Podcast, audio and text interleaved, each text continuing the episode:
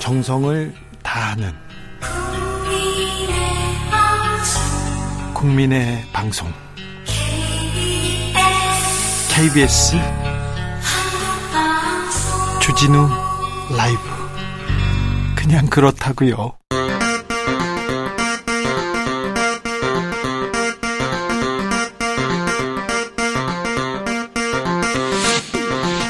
주진우 라이브.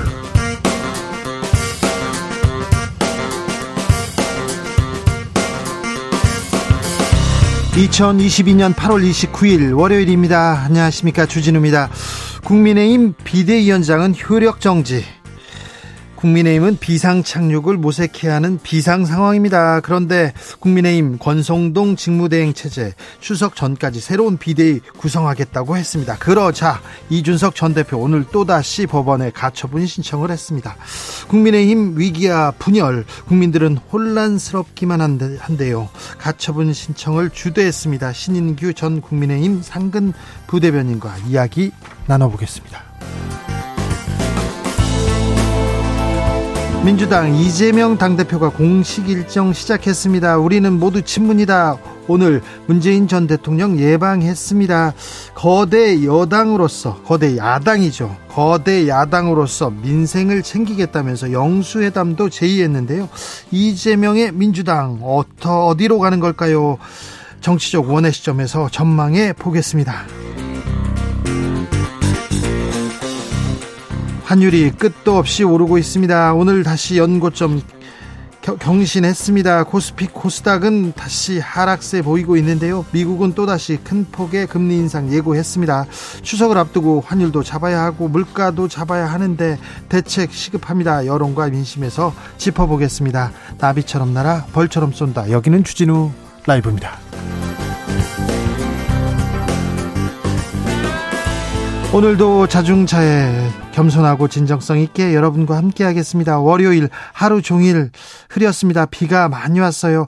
가을비 많이 왔는데 가을비 어떻게 보셨는지요? 정치는 어지럽지만 추석은 다가오고 어느 해보다 어, 이른 추석, 추석 준비 잘 하고 계신지요? 올해 추석 풍경은 어떻게 달라질까요? 음... 트렌드를 보니까 뭐 성묘 대신에 홈파티하고 나들이 가겠다 이런 사람이 늘고 있다는데, 차례 지내야 되는데 이런 분도 있고요. 여러분은 이번 추석 어떤 계획 세우고 계신지 알려주십시오. 샵 구칠삼공, 짧은 문자 오십 원, 긴 문자는 백 원이고요. 콩으로 보내시면 무료입니다. 그럼 주진우 라이브 시작하겠습니다.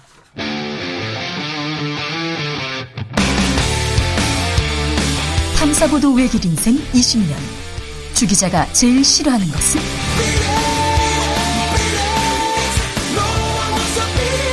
이 세상에서 비리와 부리가 사라지는 그날까지, 오늘도 흔들림 없이 주진우 라이브와 함께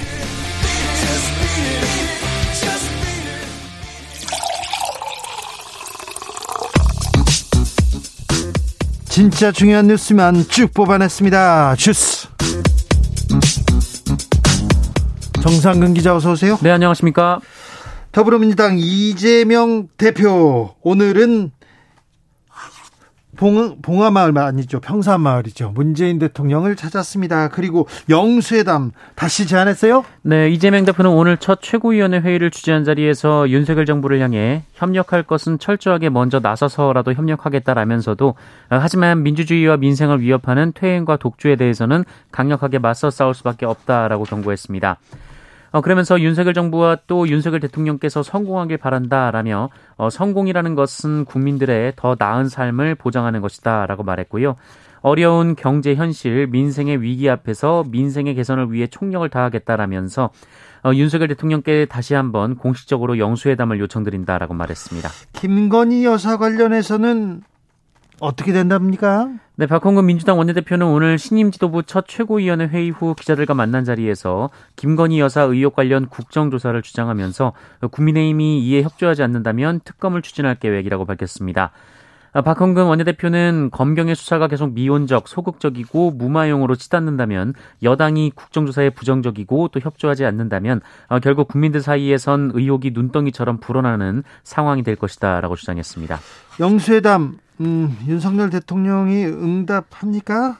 네, 즉답은 안 했는데요. 그 윤석열 대통령은 오늘 기자들과 만난 자리에서 이재명 신임 대표 선출에 대해서 야당을 포함해 국회와 함께 일을 해 나가야 한다는 생각이라며 야당과의 협치에 대한 생각을 묻는 질문에도 여야는 경쟁도 하지만 국익과 민생을 위해서는 하나가 돼야 한다는 원론적인 입장을 밝혔습니다. 국민의힘 대표 직무대행 다시 권성동 체제가 됐어요. 새로운 비대위를 또 꾸리기로 했습니다. 네, 법원의 주호영 비상대책위원장 직무정지 결정으로 지도부 공백 상태를 맞은 국민의힘은 오늘 이 비상대책위원회 회의를 통해서 추석 연휴 전까지 이 새로운 비상대책위원회 출범을 완료하기로 했습니다. 어, 비대위 하지 말라는데 다시 비대위 하겠다고 합니다. 네, 그전까지는 권성동 원내대표가 비대위원장 직무대행 역할을 맡아서 당원당규 개정을 위한 상임 전국위 개최 등을 추진하기로 했습니다. 당원당규도 고치겠다 이렇게 얘기하는데 국민의힘에서는 반발 커지고 있어요. 일단 이준석 전 국민의힘 대표는 권성동 원내대표 등 비상대책위원 전원에 대해 직무정지 가처분 신청을 제출했습니다. 또 가처분 신청 냈어요. 네, 최재형, 윤상, 어, 최재형, 윤상현, 유의동 국민의힘 의원은 오늘 공동 기자회견을 열고 권성동 원내대표의 자진 사퇴를 촉구하기도 했는데요. 비대위 유지 입장을 철회하고 당원 당규에 따라 새로운 원내대표를 뽑아서 하자를 신속하고 정확하게 치유해 나가야 한다라고 주장했습니다. 네. 또한 지금의 당의 위기는 사실 지도부에 촉발된 측면이 크다라면서 지도부 스스로가 자초한 비상 상황이자 자해 행위다라고 주장했고요. 국민의힘 여기저기서 계속 권성동이 책임져라 이렇게 얘기하는데 권성동 원내대표 음, 이 자리 유지하기로 했습니다. 음. 윤석열 대통령은 뭐라고 합니까? 네, 윤석열 대통령은 오늘 기자들과 만난 자리에서 국민의힘 혼란 상황과 관련해 당 의원과 당원들이 중지를 모아내린 결론이면 그 결론을 존중하는 것이 맞다고 생각한다라고 밝혔습니다. 그러면 새로운 비대위 출범한다니 거기에 힘을 실어야 된다 이렇게 보는 것이 맞겠네요? 네, 언론은 그렇게 해석을 하고 있습니다. 대통령실 비서관들 교체 얘기 계속 나옵니다. 네, 윤석열 대통령이 오늘 대통령실 정무비서관들을 전격 경질했다라는 소식이 전해졌습니다. 정무수석비서관실 소속의 홍지만 정무 일 비서관, 경윤호 정무 이 비서관이 사의를 표명했다라고 하는데요. 홍지만 씨는 언론인 출신인데 사의를 표했군요. 네, 에스비에스 기자 및 앵커 출신이고요. 십구 대 의원을 지낸 바 있습니다. 경윤호 비서관은 남경필 전 경기도지사 재임 시절 경기도 대변인을 지냈고요. 원희룡 국토부 장관 제주도 국토부 장관의 제주도지사 재임 시절 정무특별보좌관 등을 지냈습니다. 정무수석이 언론에 나와서 좀 좀 화제를 만들었는데 오히려 논란을 만들었는데 일단 비서관들이 먼저 교체됐습니다. 아, 대통령실 청사를 용산으로 이전했습니다. 그래서 그런데 경호 인력이 두 배 가까이 늘었다고요? 네, 서울 서초구 자택과 용산 대통령실 집무실 사이를 매일 출퇴근 중인 윤석열 대통령의 경찰 경비 인력이 청와대 대통령 시절보다 약 칠십오 퍼센트 늘어났다고 한겨레가 보도했습니다. 이성만 민주당 의원이 경찰청으로부터 받은 자료에 따르면 경찰은 이 주야간을 포함해서 윤석열 대통령의 서울 서초구 자택, 용산 대통령실에 중대 여덟 개, 여경 기동대 한 개 제대를 배치해서 운영 중이라고 합니다. 또한 경찰은 윤석열 대통령의 출퇴근 교통관리를 위해서 서초경찰서와 용산경찰서 소속 교통외근경찰 삼사십 명도 배치하고 있는데요. 네. 이 종합적으로 매일 경호 경비 인력에 경찰 칠백여 명이 투입되고 있는 것으로 추산이 되고 있습니다. 매일 칠백 명이요? 네, 기존 청와대 배치 인원이 약 사백 명이었는데요. 어, 용산시대가 열리면서 관저와 집무실이 분리되자 삼백 명가량의 추가 경력이 투입이 된 겁니다. 네. 특히 용산경찰서가 대통령 취임 다음 날인 오월 십일일 금융범죄수사팀을 해체하고 내부 인력을 재배치하면서 이 대통령실 이전의 유탄을 민생범죄수사가 맞은 것 아니냐 이런 뒷말이 나오기도 했습니다. 이 대통령실은 경찰 배치 인력이 늘어났다는 경찰청 자료는 집회 시위에 대비한 인력으로 대통령 경호와 아무런 관련이 없다라고 밝혔습니다. 오늘 오석준 대법관 후보 인사청문회 열리고 있습니다. 네, 윤석열 정부 첫 대법관 후보로 지명된 오석준 대법관 후보자에 대한 인사청문회가 열리고 있는데요. 오석준 후보자는 인사말에서 사법부와 국민 신뢰를 받지 못하는 상황을 무겁게 받아들인다라고 했습니다. 팔백 원, 버스 요금 팔백 원인 팔백 원이 쟁점이 되기도 했어요. 네, 지난 이천십일 년 이 버스 요금 팔백 원을 횡령한 버스기사의 해고가 정당하다. 오석준 후보자가 이 판결을 내렸는데요. 어, 이에 대해 오석준 후보자는 결과적으로 그분이 이 본인의 판결로 인해 어려움을 겪고 있을 수 있다는 생각에 마음이 무겁다라고 밝혔습니다. 또한 나름대로는 가능한 범위 내에서 사정을 참작하려고 했으나 미처 살피지 못한 부분도 있었다라고 말하기도 했습니다. 네, 이 부분은 이 부에서 자세히 좀 분석해 보겠습니다. 환율이 많이 올랐어요. 오늘도 크게 올랐습니다. 네, 오늘 원달러 환율이 천삼백오십 원을 돌파했습니다. 이 글로벌 금융위기 직후인 지난 이천구 년 사월 이십구 일 이후 십삼 년 사 개월 만에 가장 높은 수준입니다. 또한 지난 이십삼 일 기록한 연고점 천삼백사십육 원대를 사 거래일 만에 경신을 했습니다. 환율이 오르면 또 수입 물가, 물가도 다시 따라오를 텐데 추석 앞두고 또 물가 걱정입니다. 이런 분들 많습니다. 물가에 좀 각별히 신경을 써주셨으면 합니다. 정부에서 말입니다. 정치인들도 말입니다. 국민의힘도 말입니다. 네. 한 대학 교수가 정부 포상 거부했어요. 네, 노무현 정부 대통령직 인수위원회에서 활동했던 이철기 동국대 교수가 이달 말 정년 퇴임을 앞두고 정부 포상을 받지 않겠다면서 이 포상 포기 의사를 학교 측에 전달했습니다. 네. 어, 이철기 교수는 오늘 에스엔에스에 올린 글에서 이 교수로서 온갖 사회적 혜택을 누리고도 교육자로서 당연한 일을 했음에도 포상을 받은 것이 송구스럽다라면서 어, 신임 윤석열 대통령의 이름으로 포상을 받고 싶은 생각이 없다라고 말했습니다. 어, 이철기 교수는 포기 확인서에 자필로 사유를 썼는데요. 이 훈포장은 국가의 이름으로 주는 것이긴 하지만 윤석열 대통령의 이름이 들어간 증서를 받는 것은 자존심과 양심상 너무 치욕적이다라고 주장하기도 했습니다. 네, 그랬군요. 이십 년 전 살인사건입니다. 용의자가 체포됐습니다. 네, 지난 이천일 년 대전 도심에서 은행 강도 살인사건이 있었는데요. 당시 은행 직원 한 명이 괴한이 쏜 총에 맞아 숨졌고요. 이 강도들은 현금 삼억 원을 빼앗아 도주를 한 바 있습니다. 아, 지금도 기억에 생생히 남아요. 그때 뉴스가. 네, 어쩌면, 총을 쐈어요. 그렇습니다. 어쩌면 미제로 남을 뻔한 사건이었는데요. 그 용의자가 검거되면서 완전 범죄는 없다라는 것이 다시 한번 입증됐습니다. 네. 이 당시 범행에 사용된 차량이 도난 차량이었던 데다가 유리를 짙게 가리기도 했고 또 지문도 남아있지 않았고 주변에 씨씨티비도 없었습니다. 당시에는 씨씨티비가 드물었으니까요. 네, 유일한 단서는 이들이 사용한 총이 사건 두 달 전 이 순찰 중인 경찰에게 뺏은 것으로 추정된다라는 정도였는데요. 네. 어, 사건 발생 팔 개월이 지나 경찰은 용의자 세 명을 지목했었지만 어, 이들은 경찰에게 허위 자백을 강요당했다라고 주장해서 구속영장이 기각되기도 했었습니다. 어, 경찰은 이후 미제 사건 전담팀을 통해서 수사를 이어왔고 당시 사건 현장에서 발견한 유전자와 일치하는 인물을 특정해서 용의자를 검거하는 데 성공했습니다. 네. 어, 다만 당시 체포됐던 용의자들과는 다른 인물인 것으로 확인됐는데요. 그러면 허위자백 강요 이게 맞네. 네. 어, 원래 이 사건은 이천십육 년 공소시효가 만료될 예정이었지만 그 한 해 전인 이천십오 년 이 살인사건에 대한 공소시효가 폐지되면서 이들을 법정에 세울 수가 있게 됐습니다. 이십 년 만에 살인사건 용의자가 체포됐습니다. 네. 죄짓고는 못 살아요. 네. 음, 마트에서 배달 일 하는 노동자가 있습니다. 한 달에 삼백 건이나 이렇게 배달을 했다니 얼마나 이렇게 열심히 했을까. 근데 이 노동자 산재로 인정받았습니까? 네, 어, 경기 부천시 한 동네 마트에서 일하던 당시 삼십 대 노동자가 지난 이천이십 년 숨진 일이 있었습니다. 네. 어, 이 노동자는 평소에도 하루 두 번 정도 코피가 났다라고 하는데요. 어, 그동안 스스로 지혈을 했지만 언제부터인가 출혈이 멈추지 않았고 어, 이후 발작을 하거나 횡설수설하는 등 이상 행동을 보이다가 병원으로 옮겨졌었다라고 합니다. 네. 어, 그리고 고인은 뇌출혈 진단을 받았는데요. 아내와 결혼한 지 일 년여 만에 숨을 거뒀다고 합니다. 고인은 갑자기 쓰러지기 전까지 동네 마트에서 삼 개월가량 배송 업무를 맡았습니다. 어, 일주일에 하루만 쉬었다고 하고요. 이 매일 점심, 저녁 시간 두 시간을 제외하고 오전 열한 시부터 오후 열한 시까지 일했다고 합니다. 이 마트 주변에는 엘리베이터가 없는 삼, 사 층짜리 빌라나 주택이 많아서 이 직접 물건을 짊어지고 계단을 올랐다라고 합니다. 예. 어, 보통 하루에 열 건에서 열네 건을 배송했는데 그 휴무일을 빼면 한 달에 삼백 건이 넘었다라고 합니다. 이 고인의 아내는 남편이 업무상재해로 사망했다면서 근로복지공단에 유족급여, 장의비를 청구했으나 거절당했었는데요.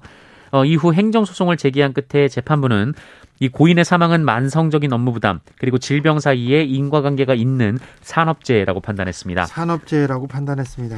네, 또한 재판부는 마트 측이 이 고인이 출혈로 출근할 수 없었던 당일 문자를 보내서 해고를 통보했는데 이것은 부당해고다라고 지적하기도 했습니다. 네, 아파가지고 출근 못했더니 해고다 이렇게 안타까운 소식이었습니다. 결혼 일 년 만에 숨을 거둔 마트 노동자가 그래도 그래도 산업재해라고 판단을 받았군요. 다행입니다.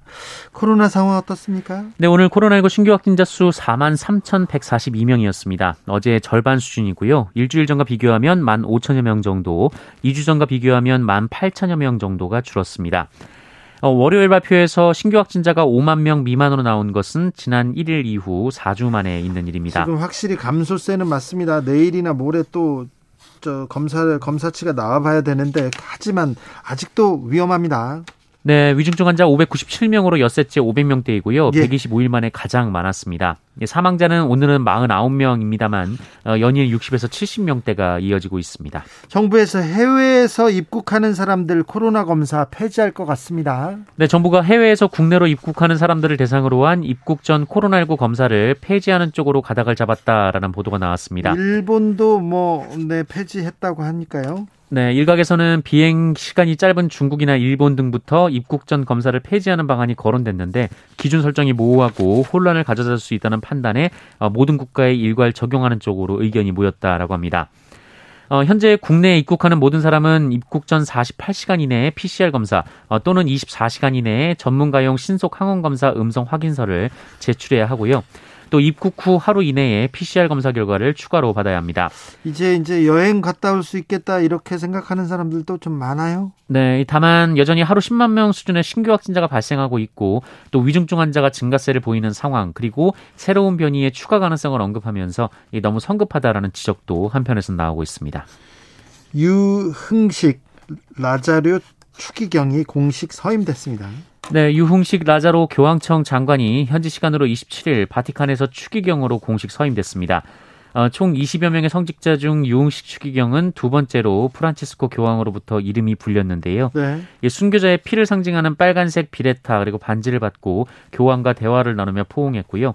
어, 이로써 김수환, 정진석, 염수정 추기경에 이어 우리나라에서 네 번째 추기경이 탄생, 탄생을 했습니다. 어, 유흥식 추기경은 죽을 각오로 추기경직에 임하겠다라고 말하면서 우리 천주 교회에 대한 애정을 드러냈는데요. 어, 전 세계 이백이십육 명에 불과한 추기경은 종신직으로 교황 다음의 권위와 명예를 갖게 됩니다. 네. 어, 특히 팔십 세 미만의 추기경은 새로운 교황을 뽑는 데 참여할 수가 있게 되는데요. 어, 유흥식 추기경 역시 투표권을 갖게 됩니다. 한편 유흥식 추기경은 오늘 이 교황이 주재하는 첫 회의에 참석해 추기경으로서의 본격적인 활동을 시작했습니다. 교황청 장관, 그러니까 교, 교황청이 바티칸이 나라인데 그 나라 장관을 합니다. 아, 네. 유흥식 추기경이 우리나라에서 네 번째로 추기경 자리에 올랐습니다. 음, 죽을 각오로 네, 추기경직에 임하겠다는데 그렇게 죽도록 역시 열심히 일하지 말고 그냥 쉬엄쉬엄 일하시면서 건강 챙기시면서 잘하셨으면 좋겠습니다. 네. 한국을 항상 사랑하는 분이기 때문에 네, 잘해주시리라 건강히 잘 계시 잘 해주셨으면 합니다. 네. 그렇게 막 열심히 네. 죽을 각오로 그것까지 안 했으면 하는데 제 생각이었습니다. 주스 정상 기자 함께했습니다. 감사합니다. 고맙습니다. 팔이육육께서 주, 주진우님 여기는 대구 칠십 대 여성입니다. 매일 듣고 있습니다. 그런데 요즘 정치가 뭔지 정신없습니다. 얘기합니다. 그렇죠. 아유, 알면 알수록 더 정신없어요. 이럴 때는 좀 쉬엄쉬엄 쉬엄쉬엄 이렇게 즐거운 게 뭔지 아 그리고 또 재밌는 게 뭔지 뭐 주변을 들려 둘러보시고 이러면서 정치는 조금씩 조금씩 네 조금 덜 알아도 됩니다. 좀 혼란한데 혼란이 많은데 이 혼란이 좀 정리될 때까지는 좀 지켜보셔도 됩니다. 사사일호님 주 기자님 긴팔 입으셨네요. 내일 긴팔 입어야겠어요. 날씨 아침 저녁으로 춥습니다. 팔월인데 팔월인데 이렇게 추워요. 팔월이 유월에 그렇게 덥더니 팔월 그렇게 덥더니 어, 이제 가을인가 했더니 늦가을 같은 날씨가 계속되고 있어서 좀 걱정도 됩니다. 이번 추석 어떤 계획 갖고 계신지 물었더니 어우 많은 분들이 문자 오는데요. 사이이이이님께서 즐거운 추석이 오는데 즐겁지 않고 쓸쓸해요. 네. 추석 명절이 즐겁지 않고 쓸쓸해요. 그런 분들 항상 있습니다. 항상 있어요. 삼일이삼님 저희 집은요 코로나로 재작년부터 작은 명절 보냅니다. 안 좋은 점은 명절 분위기가 안 나지만 좋은 점 기름 냄새 많이 안 나서 좋고요. 연로하신 어머니께서 여유가 많아지신 것 같아서 아, 작은 명절 좋습니다. 이렇게 얘기합니다. 네, 작은 명절 네, 또 그 맛이 있다 이렇게 생각하네요. 일공오삼님 이번 추석은요 정말 오래간만에 가족들 모이려고 합니다. 거리두기 완화됐고 가족들이 전부 이미 확진 경력이 있어가지고 걱정이 약간 덜하기도 합니다. 그래도 조심하시고 주 기자님도 해피 추석 되십시오 얘기합니다. 일공오삼님도 해피 추석 되십시오. 사팔삼일님 안녕하세요. 벌써 추석 이야기가 나오네요. 세월 참 빨라요. 빠르죠. 다음 주 추석이에요. 다음 주말에부터 추석 연휴가 시작됩니다. 추석 준비해야 되는데 벌써 어, 여기저기에서 추석 선물 세트 막 쌓아놓고 막 그러더라고요. 이삼일오님 올 추석은요 아무 계획이 없습니다. 부모님 산소 성묘 후 집에서 콕콕 하려합니다. 정치 얘기는 티비는 절대 안 보렵니다. 가슴이 답답하니까요. 환한 보름달 같은 정치 얘기는 없는지요? 네, 없을 예정입니다. 그러니까 즐겁게 잘 아, 가족들과 사랑하는 사람과 잘 보내시길 바라겠습니다. 교통정보센터 다녀오겠습니다. 김민희 씨.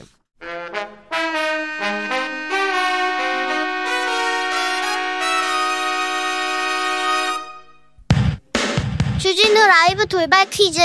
오늘의 돌발 퀴즈는 객관식으로 준비했습니다. 문제를 잘 듣고 보기와 정답을 정확히 적어 보내주세요. 한국 시각으로 오늘 밤 아홉시 삼십삼분 미국 케네디 우주센터에서 이것 일호가 발사됩니다. 아폴로 십칠호 이후 오십년 만에 다시 시작된 미국 달 탐사 프로젝트인데요. 이 단계가 성공해야 유인비행 그리고 최초의 여성과 유색인종 우주비행사의 달 착륙이 이어질 수 있습니다. 그리스 신화에 나오는 달의 여신의 이름을 딴 이것 일호. 여기서 이것에 들어갈 이름은 무엇일까요? 보기 드릴게요. 일번 아르테미스, 이번 제우스. 다시 들려드릴게요. 일번 아르테미스, 이번 제우스. 샵 구칠삼공 짧은 문자 오십원 긴 문자는 백원입니다 지금부터 정답 보내주시는 분들 중 추첨을 통해 햄버거 쿠폰 드리겠습니다. 주진우 라이브 돌발 퀴즈 내일 또 만나요.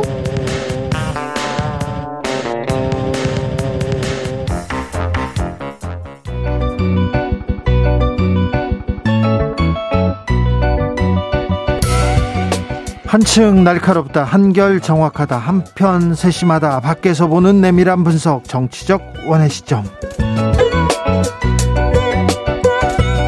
오늘의 정치권 상황 원회에서 더 정확하게 분석해드립니다. 이연주 전 국민의힘 의원 어서 오세요. 네, 안녕하세요. 부드러운 카리스마 이연주입니다. 최민희 전 더불어민주당 의원 어서 오세요. 안녕하세요. 불굴의 희망 최민희입니다. 네, 국민의힘 비대위원장 이제 안 된다. 비대위 안 된다 이렇게 얘기했는데 그래요? 그러면은 권성동 직무대행으로 가고 그리고 또, 또 다른 비대위를 출범하자 이렇게 회의에서 결론이 났습니까? 네, 그렇게 난 걸로 네. 네, 보도가 됐더라고요. 네, 이래도 되는 겁니까? 저도 어이가 없어서 네 뭐라고 말씀은 못 드리겠네요. 아니, 좀 설명해 주세요. 좀 오늘 헤드라인 잡히겠습니다. 네. 이연주 어이없다. 아니 이거는 사실은요 법원의 그 법원 결정의 취지를 정면으로. 어, 정면으로 역행하는 거죠. 판사 출신 주호영 의원 법원을 판사를 막 그냥 정면으로 비판하고 비난했더라고요. 그것도 좀 이해가 안 가요. 주호영 위원장이 그런 분이 아니신데. 신중하신 분인데. 네, 그리고 판사 출신이시고 또 이번에 어쨌든 이 판결을 하신 분이 결정을 하신 분이 사실은 뭐 우리 뭐 연구회나 이런 분이 아니세요. 그러니까 뭐 그런 어떤 정치적인 거를 트집을 잡을 만한 것도 크지 않거든요. 네. 그런데 거기다가 우리 당이 뭐 외람된 얘기지만 우리 당이 어쨌든 집권 여당이라서 속으로 불만이 있을지언정 이렇게 겉으로 지도부 차원에서 법원에 대고 이렇게 판결 결정을 어 이렇게 항의하는 공식적으로 어, 판결에 불복하는 이런 모습은 어, 그렇게 좋지가 않죠. 국민들 볼 때.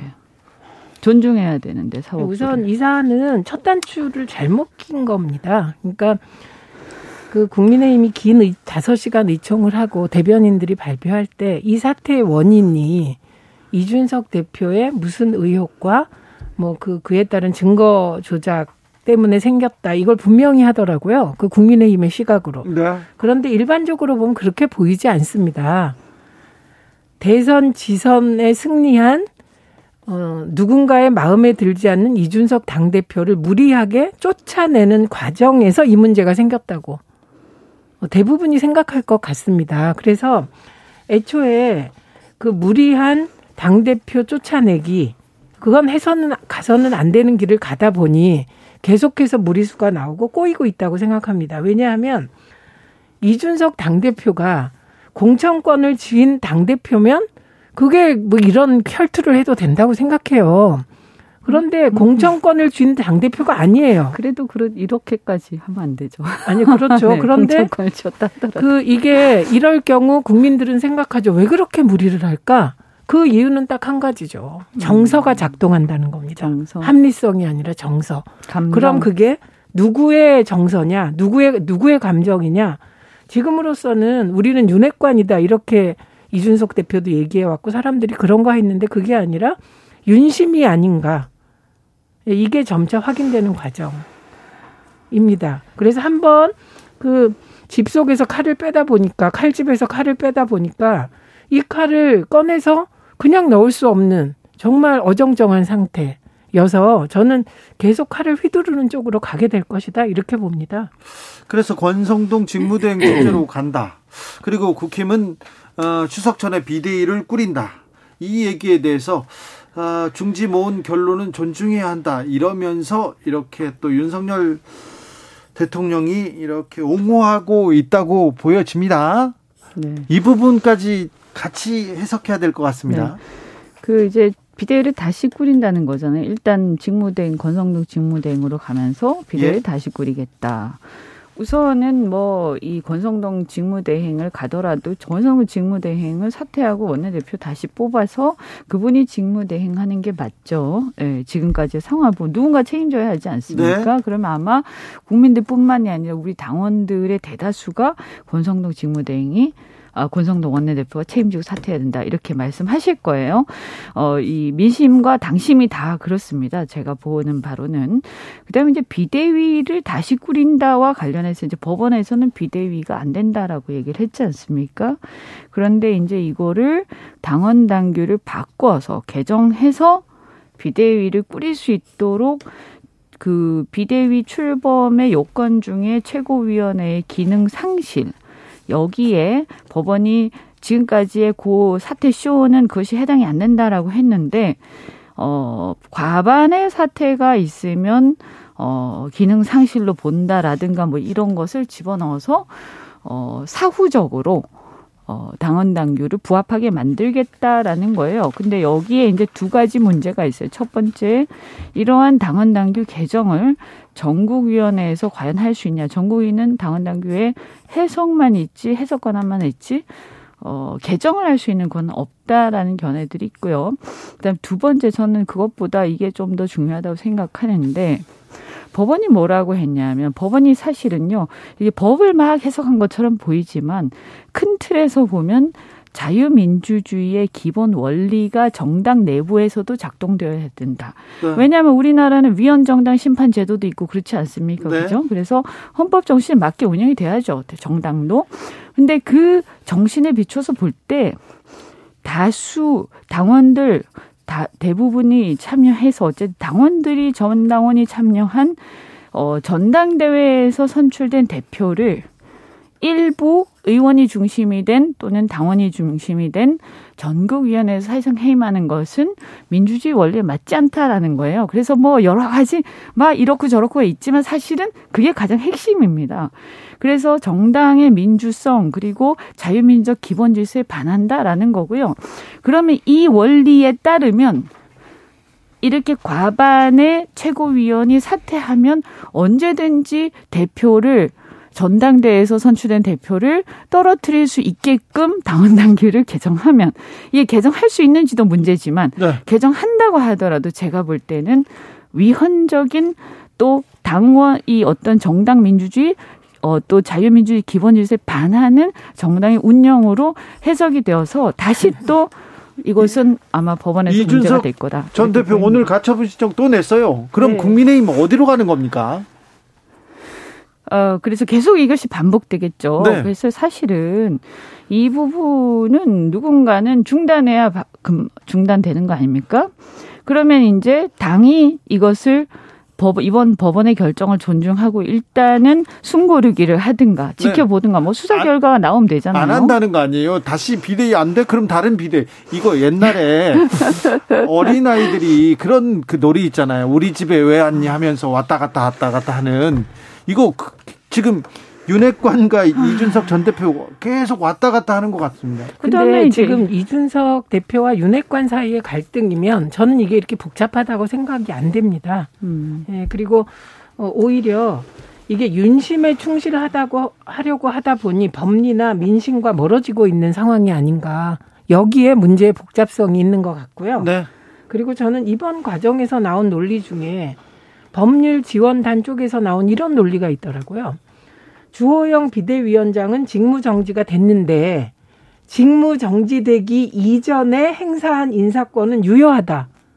그래서 비대위원들은 그냥 권한을 행사해도 된다. 이런 논리가 나오더라고요. 그 그래서, 논리로 지금 지금 추진하고 있는 거 아닙니까? 네. 그런데 그 논리 자체가 법원이 이 비상체제가 아니고 그래서 비대위원회가 사실은 객관적인 타당성도 없고 법리적인 타당성도 없다고 내용상으로 결론을 낸 거잖아요.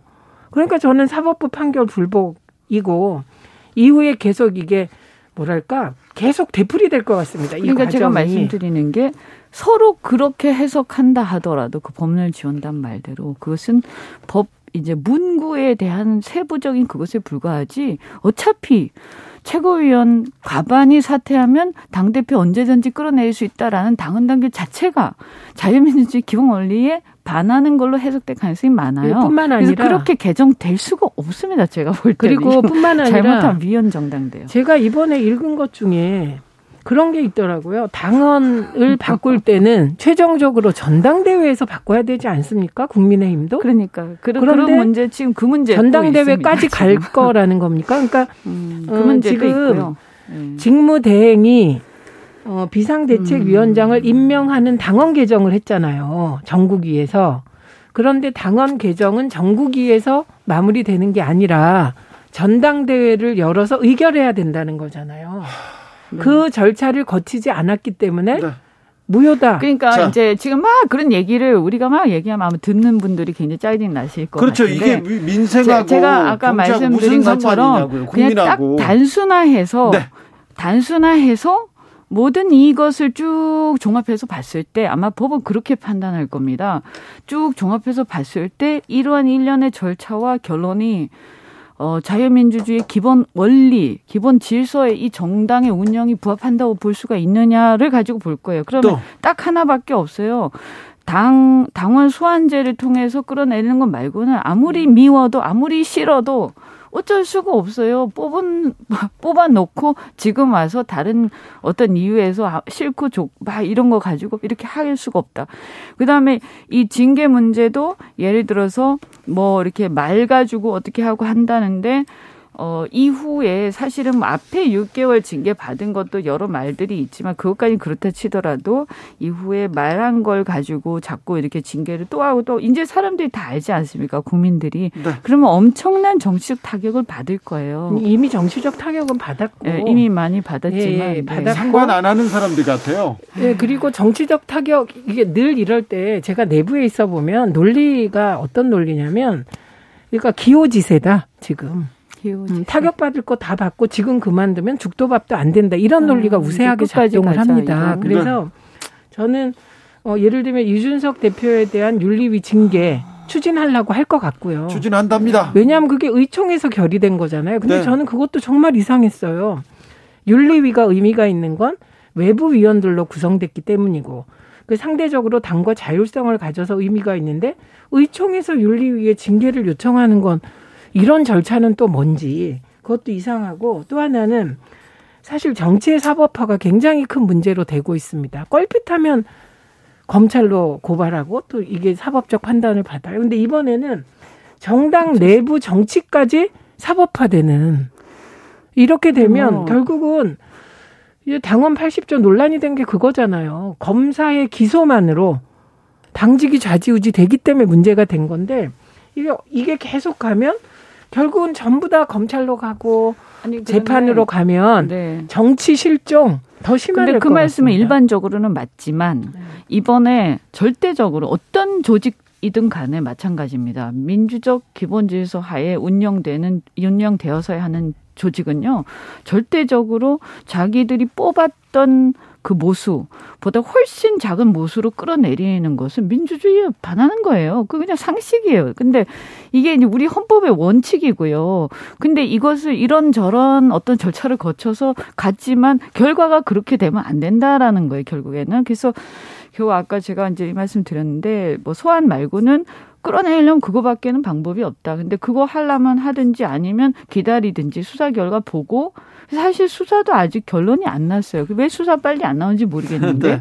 그다음에 이제 제가 말씀을 좀 드리고 싶은 거는, 어, 윤심 말씀하시는데, 윤 대통령을, 어, 우리 당의 당원들이 사실 외부인이셨잖아요. 그죠? 예. 어, 그런데도 우리의 대통령 후보로 뽑아서 선출을 하게 된 어떤 배경이 뭘까? 그런 정신이 뭘까? 여러 가지가 있겠지만 저는 가장 중요한 것이, 당시에 보면 보수 정당이 어, 친이 친박 싸움, 그 다음에 뭐 탄핵 이렇게 해갖고 막 사분오열돼 있었고 갈등이 굉장히 심하지 않았습니까?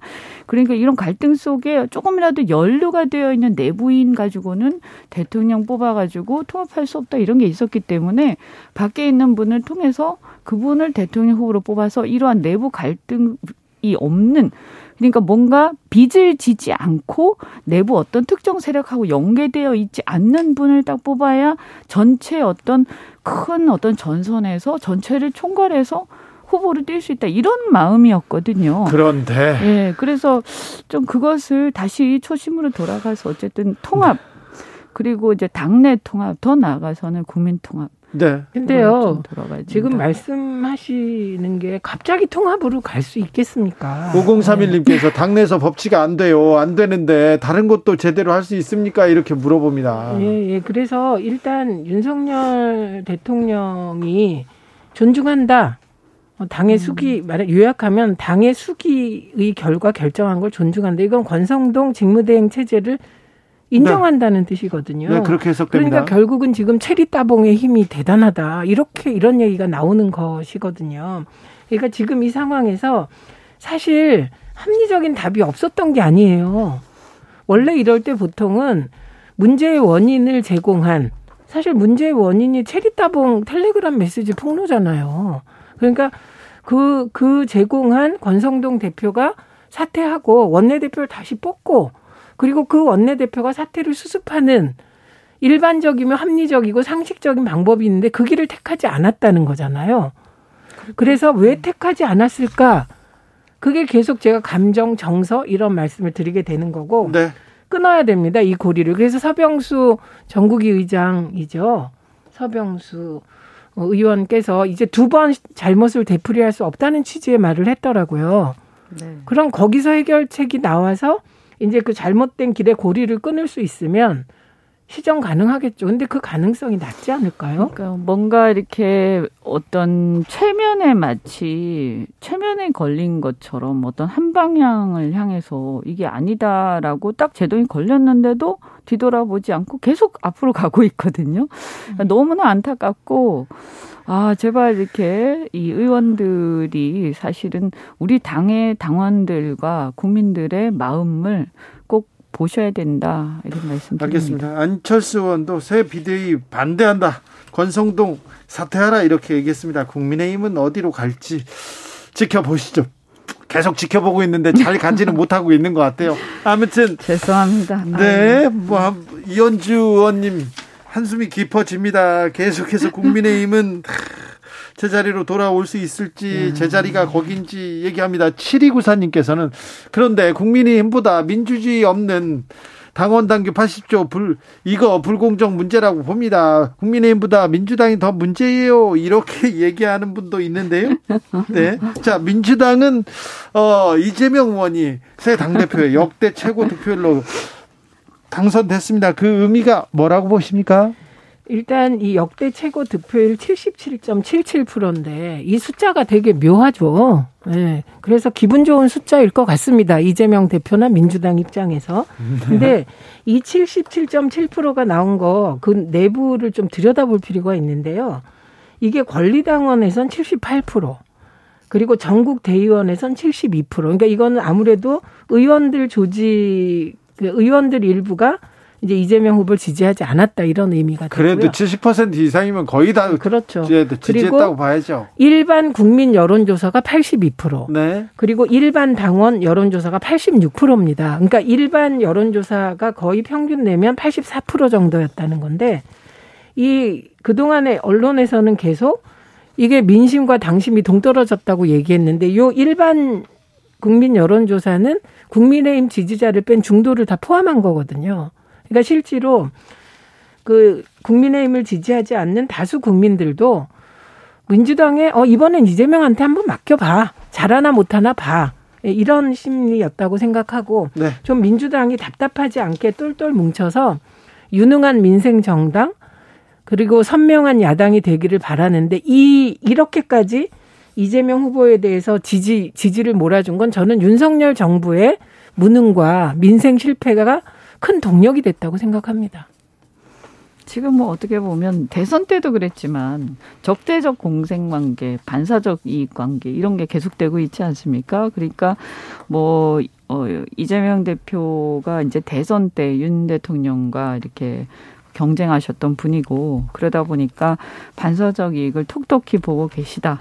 어, 그리고 뭐 문, 민주당 안에 또 대안이 부재한 탄도 있고요. 어, 그래서 어쨌든 압도적으로 됐는데 이제 다만 이제 걱정스러운 것은 이렇게 보면 점점 점점 정치가 뭔가 일 인 정당화 되어가는 느낌이 좀 있어요. 그래서 이것이 투표의 결과로 이루어진 것이긴 하나. 어, 이렇게 갔을 때 이제 그러면 이 선출된 일 인이 잘하면 문제가 없는데 이제 이 일 인이 이제 어, 독선과 이런 어, 어떤 그런 정치를 하게 될 때는 또, 또 똑같은 문제가 생기는 거거든요. 그래서 뭐 앞으로 어떻게 하는지 지켜봐야겠습니다만 만약에 어, 우리가 이제 국민의힘이 제대로 못하고 있는 사이에 이재명 대표께서 통합 내지는 당내 통합까지도 원활하게 잘하는 모습을 보여버리면 저희로서는 뭐 박수를 어, 칠 수는 없는데 굉장히 어, 사실은 뭐 인정할 수밖에 없는 이런 상황이 될 거고 그게 아니라 만약에 그분도 역시 이렇게 막 독선적인 이런 어떤 일 인 정당의 폐해를 다 보여준다면 이것은 정말 여야를 막론하고 정치의 어떤 문제로 굉장히 심각하게 대두가 되겠죠. 그런데 그 일 인 정당이라는 표현은 되게 조심하셔야 될 것 같습니다. 왜냐하면 일 인 정당이 개념도 모호하지만 흔히 일 인 정당은 과거 총재 정당을 얘기하는 거거든요. 근데 이거는 당원과 지지자가 직접 투표에서 뽑은 거기 때문에 일 인 정당이라는 표현 정확하지 않고 그렇다면 그 대통령도 국민이 뽑지 않습니까? 음. 그러면 이게 대한민국이 일 인 국가입니까? 그럼 그 표현은 저는 맞지 않다고 보고. 아니야 대통령 같은 경우에도 제 얘기는 저기요 쏠림 현상이 있다. 그렇죠. 이 정도는 네. 받아들이겠습니다. 근데 그 쏠림이 왜 나타났는지 네. 아니요 쏠림이 음. 왜 나타났는지 음. 이 부분에 대해서 저는 예를 들면 저는 그 뭐 뭐 강성 팬덤, 악성 팬덤 이 얘기할 때 되게 불쾌한데 저도 그 팬덤의 하나일 수 있는데 현상 잠깐만요. 제가 비판하는 제가 게 아니라 얘기하고 위험성이 있다라는 거죠. 위험성 제가 할게, 제가 할게, 제가 위험성이 할게. 있다는 알겠어요. 거예요. 네. 그거는 그럴... 얘기할 수 있는 거 아닙니까? 여, 아니 근데 일 인 네. 정당이라는 표현은 틀렸어요. 알았어요. 네. 틀렸다고 그렇게 표현할 수 있는 거지. 그렇게 넘어가면 되죠. 네. 너무 넘겨짚어서 그렇게 하실 필요 없습니다. 두 분의 날카로운 토론, 네, 날카로운 분석과 합리적인 분석 다 좋습니다. 케미도 좋습니다. 자, 이제 채민이 안 끝났어요. 네, 제가 얘기하다가 자, 네, 쏠림 현상으로 정리하고 넘어가자고. 네, 네, 네. 이 쏠림 현상의 원인이 네.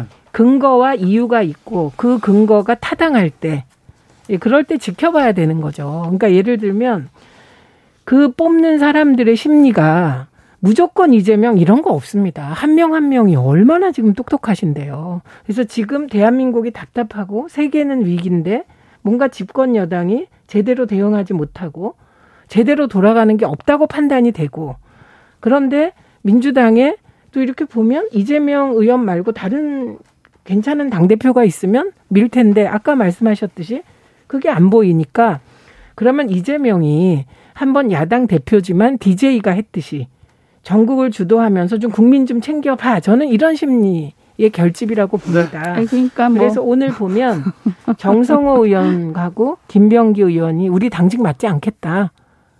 예, 탕평과 통합으로 가라. 이런 취지이거든요. 그러니까 이제 지켜보면 되죠. 근데 네. 탕평과 통합이 길을 잃으면 그것도 결과가 좋지 않다는 걸 민주당은 확인했기 때문에 이재명 대표의 고심도 깊을 것 같습니다. 그러니까 제가 보면 이제 어쨌든 이재명 대표가 굉장히 운이 좋은 부분은 뭐냐. 주변에 정성호 의원이라든가 뭐 김병기 의원은 제가 자세히 모릅니다만 정성호 의원은 굉장히 평이 좋죠. 평판이 좋은 분이죠. 국회 안에서도 그렇고. 그래서 상당히 이제 조화를 추구를 하고 네. 합리적인 분이세요. 그러니까 예를 들면 이제 이런 분들이 네. 측근으로 있는 것은 상당히 정말 운이 좋으신 거예요. 윤석열 대통령한테는 네. 측근으로 권성동, 장제원 의원이 말씀 좀 네. 왜 이렇게 들립니다. 네, 하여튼 그래서 아니 그럼 뭐 어쨌든 하여튼 네. 운이 좋은 건 운이 좋은 거죠. 예? 뭐 부럽기도 하고 어떤 면에서 솔직히 말씀드리면. 근데 어쨌든간에 그럼에도 불구하고 이제 이재명 대표죠 이제 네. 이재명 대표가 넘어야 그동안 산도 많아요. 그동안 또 보였던 면면을 보면 어떨 때 상당히 합리적으로 가다가 또 어떨 때 보면 어, 굉장히 막 조롱도 막 하고 막 키득키득 하시고 또 이렇게 남을 무시할 때도 있고 이런 것들도 보여오셨잖아요. 그래서 도대체 사람들은 저 사람의 진 면목이 뭘까? 어, 믿을 수가 있나 이런 것들이 한편에 있거든요. 그러니까 그것을 이제 앞으로 어떻게 본인의 어떤 그 이미지와 여러 가지 정치 어, 방식 어, 이런 리더십을 세워 나가느냐 이제 지금부터 과제죠. 뭐 사실 네. 잘 못하시면 대통령이고 뭐고 그냥 대, 대표 자체가 실패를 하시는 거니까요. 일단 이재명 후보가 이렇게 압도적으로 당선된 건 그만큼 부담도 커진다는 거죠. 잘하라고 뽑아주는 아, 이제 거잖아요. 이제 자기가 책임을 지는 자리에 올라왔어요. 그렇습니다. 힘을 가졌으니 책임도 져야 네, 됩니다. 그동안에는 기초자치단체, 광역자치단체 장을 했는데 공무원들과 일하는 것과 국회의원들과 당원과 지지자와 일하는 게 완전히 다릅니다. 네. 네, 그렇기 때문에 위기, 기회이자 동시에 위기이고. 그런데 최민희 의원님, 비명, 친명 간의 갈등이 민주당 내에 좀 있습니까? 있죠. 있어요? 예, 그 갈등이 없으면 정당이 독립하지 않죠. 그 없으면 그거는 예, 아니면 그 독재예요. 인간, 인간 네. 사회가 아니죠. 그렇죠. 그래서 일단은 친명, 비명 갈등 있습니다. 그리고 네. 저는 반명의 스탠스도 있다고 생각합니다. 예. 그리고 지지자들 중에도 있다고 생각해요. 그래서 오늘 이재명 대표의 어, 정치적 의미 있는 첫 행선, 첫 그 일정이 평산마을 가서 문재인 대통령 만난 거잖아요. 네. 그러니까 이거는 통합을 제일 과제로 당내 과제로 하겠다는 메시지이거든요. 네. 그럼 이제 이 통합적 메시지가 뭐 당직 인선 과정이나 등등 과정에서 통합과 동시에 또 한 얘기가 있어요. 능력 보겠다. 유능함을 보겠다. 이렇게 얘기했기 때문에 이제 지명직 최고위원 두 명 지명하고 그리고 당직 인선하는 거를 보면 이제 이 통합이 구체화돼 어떻게 구체화될 것인가 이게 나오게 되는 것이죠. 예.